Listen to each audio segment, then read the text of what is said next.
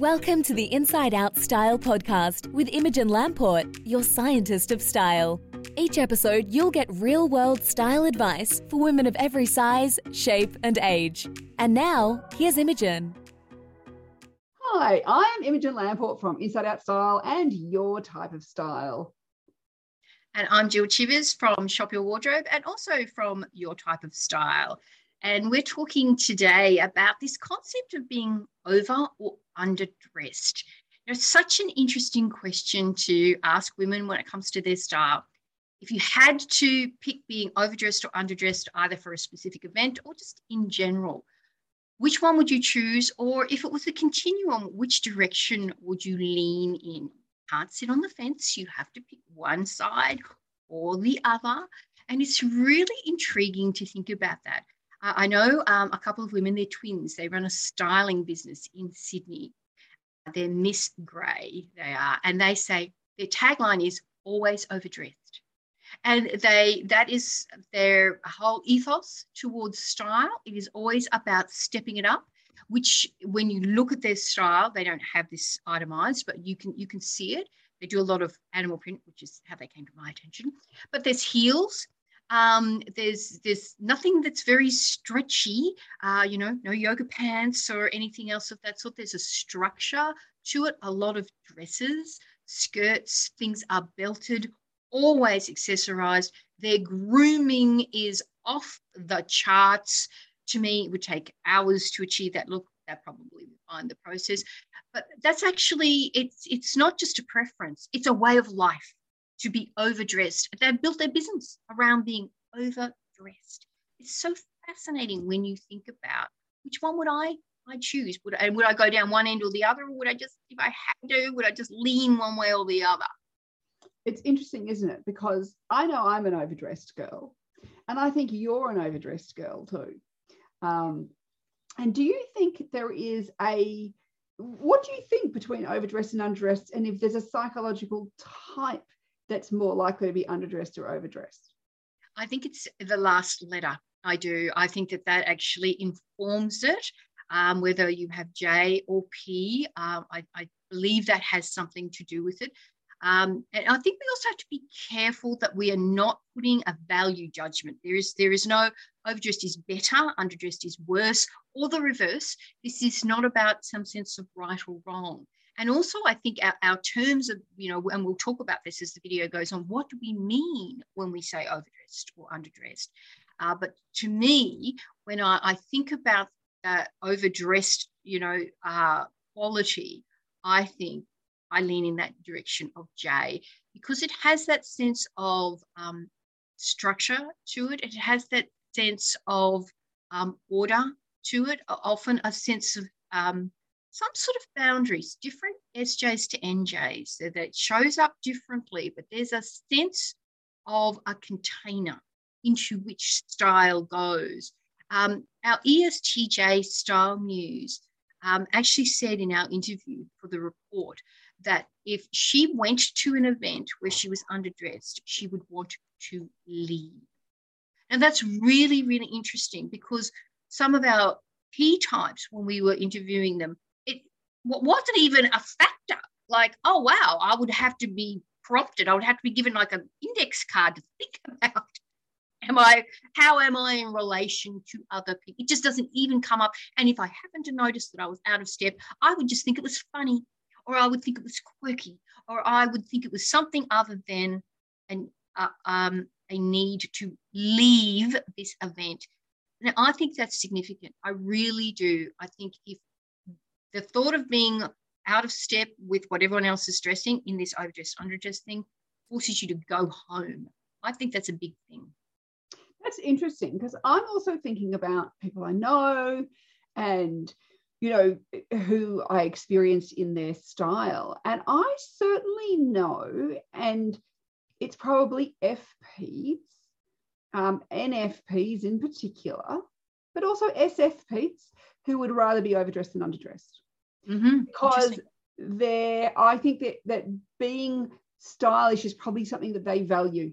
And given that FP is related around what they value. Now, there'll be other ones who don't care But the ones Mm. I know, because of course we're in the style world, and that they would much rather be overdressed than underdressed. Mhm. Um, and I, you know, so so that's where I kind of go, and I think there's probably, you know, even more nuance than just T, you know, J or P.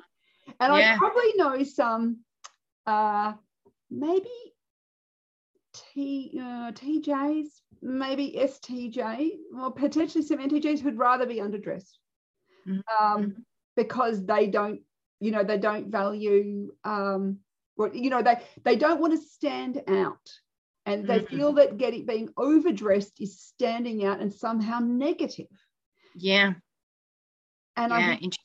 Yeah so this is where i think it's a really you know kind of well you might go well pretty much most sfjs will want to be over you know overdressed and underdressed but then i think then it starts to come with the you know the sfps is how much do they value style Mm.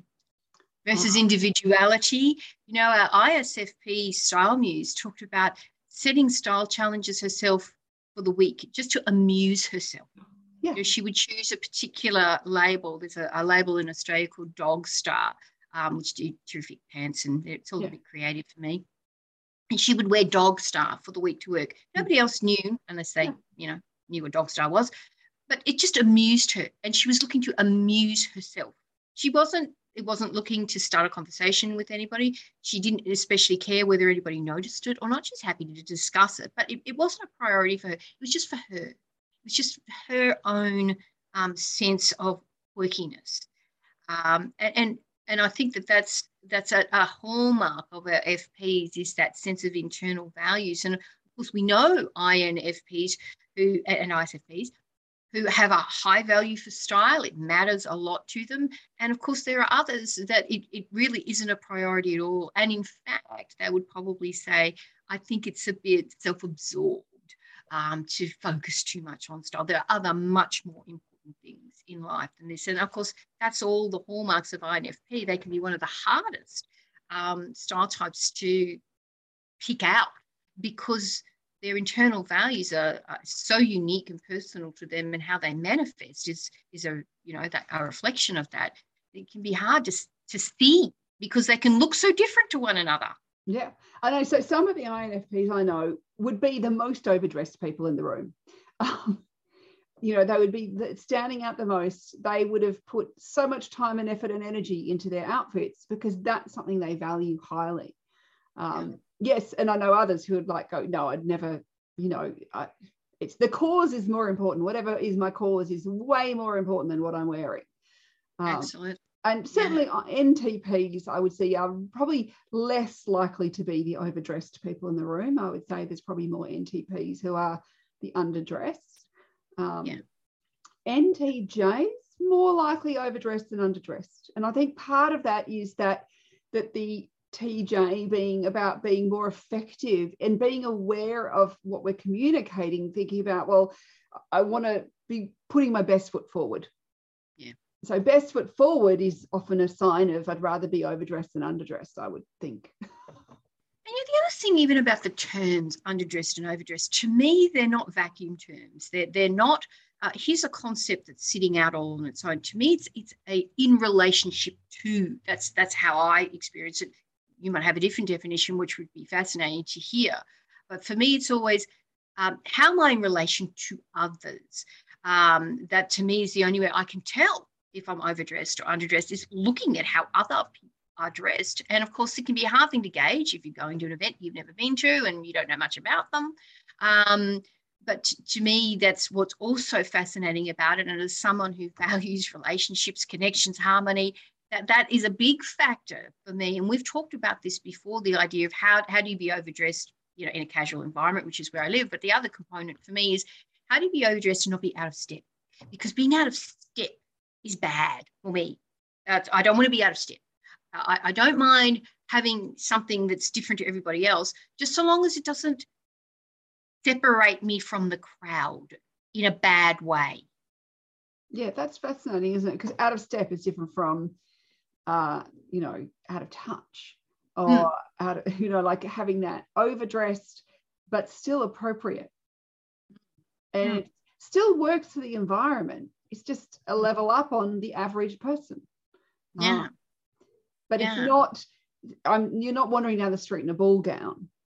No, no, no, I, I'm, I'm not. How, how do you, how do you think about overdressed and underdressed as as terms or a continuum or like what, I- what's up for you? Very much. It's a well because I think it has to be related to what is the norm in Mm-hmm. some way. So what is the average person at the thing wearing?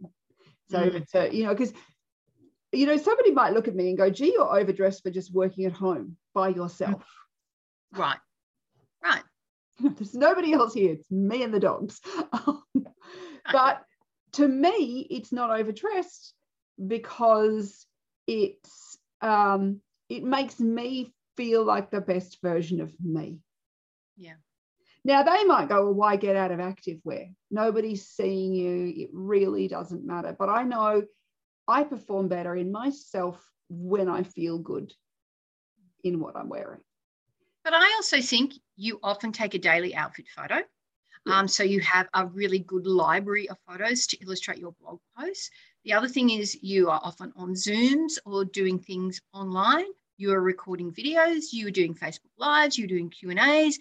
Um, like we were discussing um, a couple of videos back. Uh, you know, you get a call in the morning. Can you have an, um, a meeting online this afternoon so you don't have to go through the whole? Oh, I've got to you know up everything to to do this.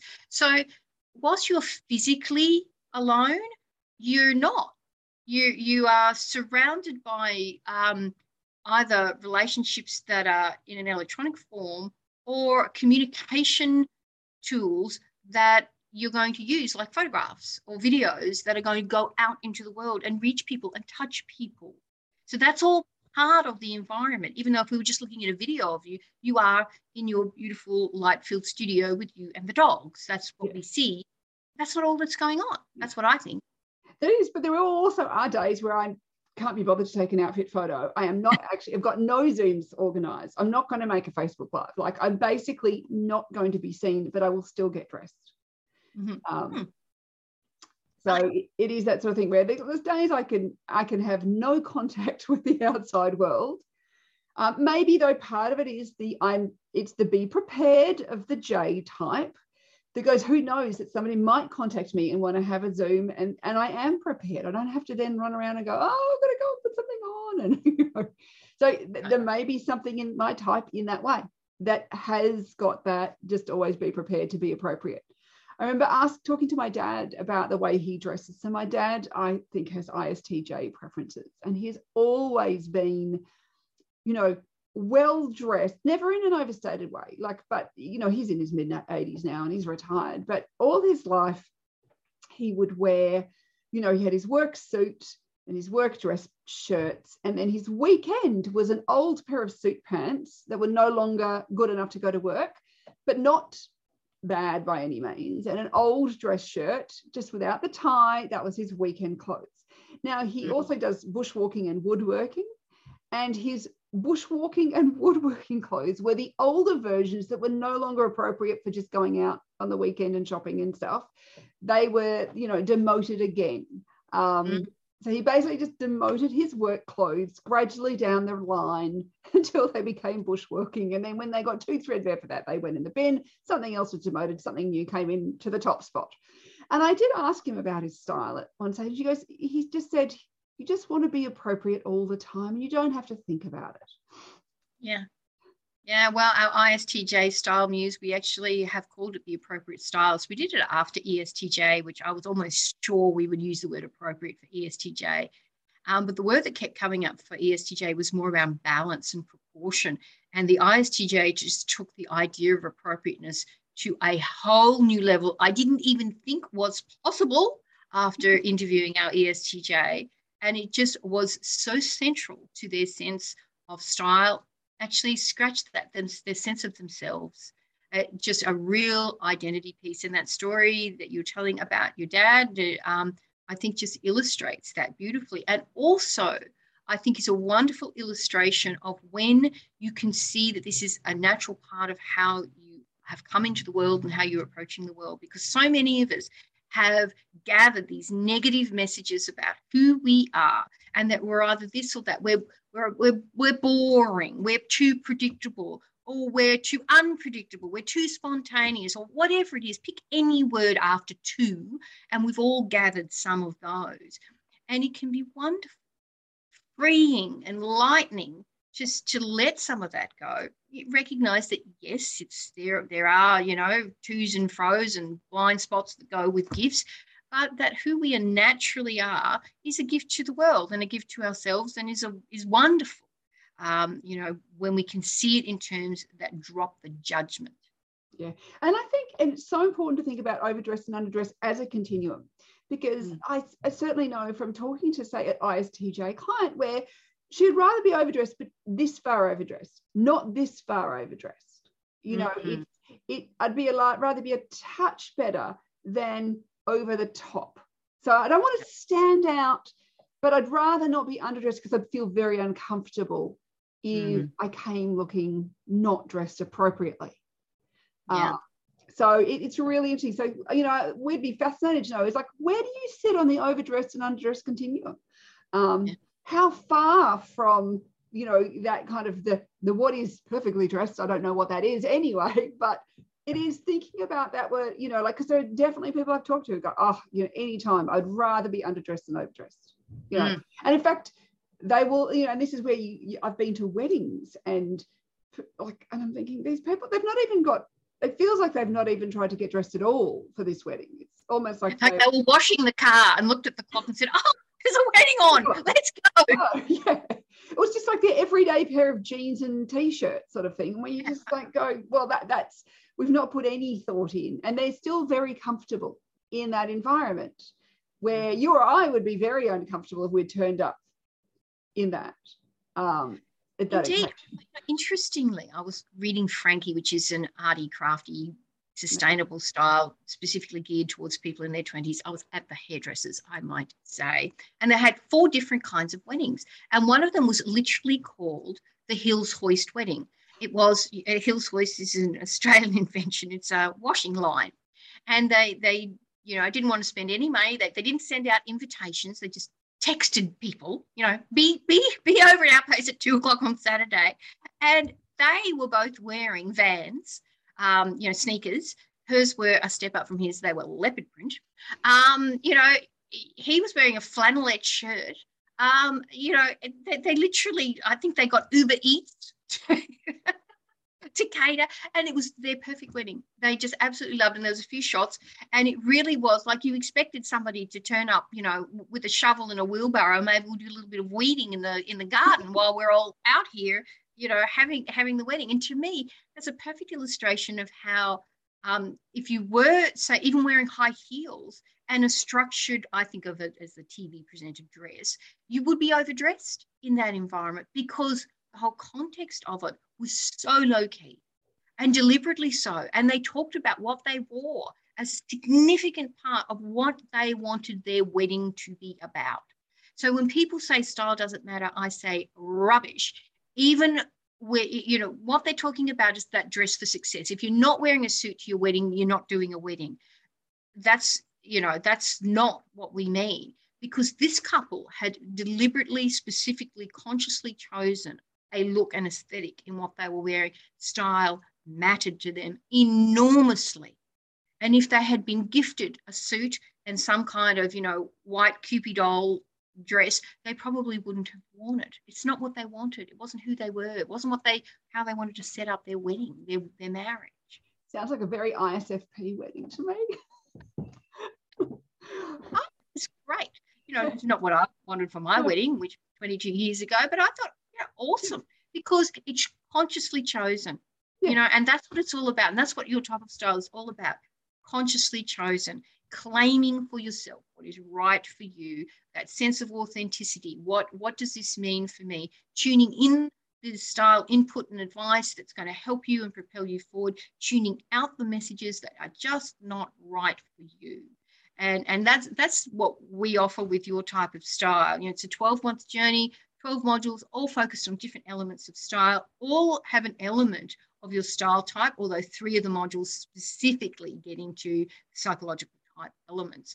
Uh, and we just feel it's just this wonderful package of um, discovery, content, community, um, that will help you to see and experience your style in a way you never have before.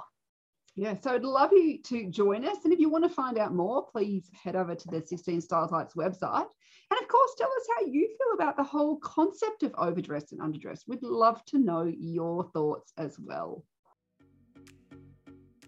Thanks for listening to Inside Out Style with Imogen Lamport. Be sure to subscribe to this podcast for more actionable style and colour tips. And don't forget to visit InsideOutStyleblog.com, where you will discover Imogen's encyclopedia of colour and style advice to help you become your most stylish self. If you're enjoying what's here, please leave a review so we can bring you more of the content that helps you adore your wardrobe more so you can get up, get dressed, and get out the door looking and feeling fabulous every single day.